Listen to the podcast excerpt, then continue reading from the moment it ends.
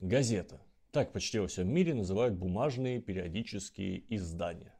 Пошло из Италии, где в 17 веке ознакомиться с последними новостями можно было за одну газету, маленькую монетку. Впрочем, газета, судя по всему, тоже заимствованная даже в итальянском слово, хотя не ясно откуда.